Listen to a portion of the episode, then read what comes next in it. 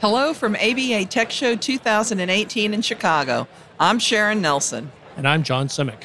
Today, our guests are, I'm going to ask them to announce who they are. I'm Guy Sakalakis. I am Erin Gerstenzang. And we're on the road with Legal Talk Network.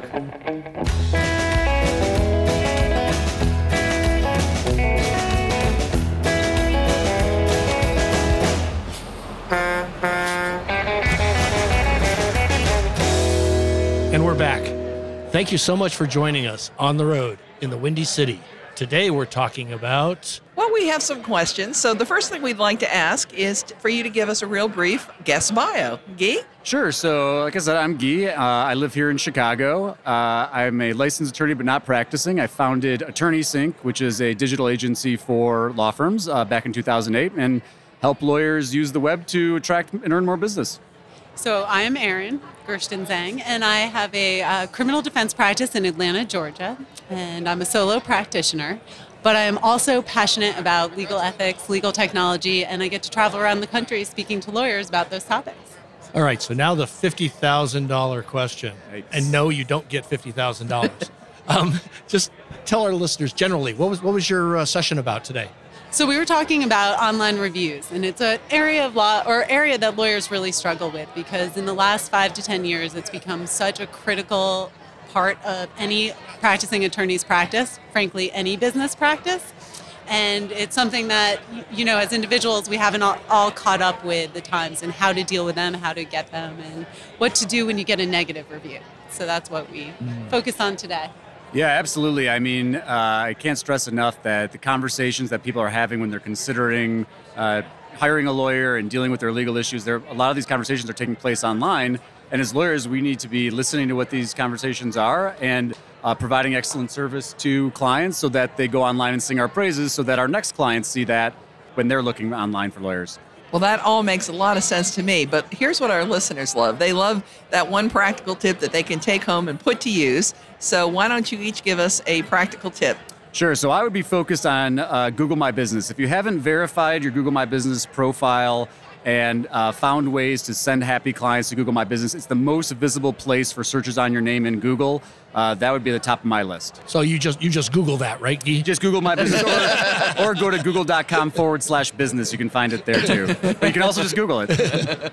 So, one tip for lawyers dealing with uh, negative reviews it's a very emotional thing, and most attorneys have a negative review, and it's a real problem for them. So, carefully thinking about how you're going to respond in dealing with them.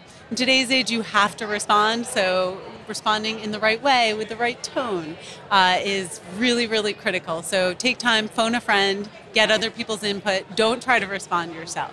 Okay, th- these are too good, so we got to do one more for each of you. So, you're up first. okay, so uh, another thing that I've been uh, focused on is encouraging people to uh, get permission and uh, consent for video testimonials. So, uh, video is a much more rich experience than just the written word online, and for your next client to be able to see your happy clients talking about you and talking about the experience that you provided and uh, the service that you provided is a really great way to win the attention of your next client. That's super. One of the things that lawyers struggle with is they think that they don't have control over the kinds of reviews that they're going to get. And so, focusing really and thinking about uh, your relationship with your client and thinking about the experience that they have, that it's not just a result oriented kind of process. They're not just looking for that result, that win in court. What they're looking for is the other 364 days of representation where they're treated well, where they have an attorney who's thinking about what experiences they're having because almost all of the online reviews are driven by the experience and not about the actual result that attorneys deliver. Great, great tips there. Well, before we close it out today, I have one last question for both of you. If our listeners would like to follow up, how can they reach you?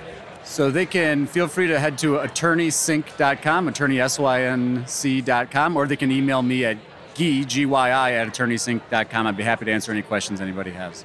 And you can reach me um, on almost any social media channel at ehglawfirm.com, or you can email me directly at Erin, E-R-I-N, at ehglawfirm.com.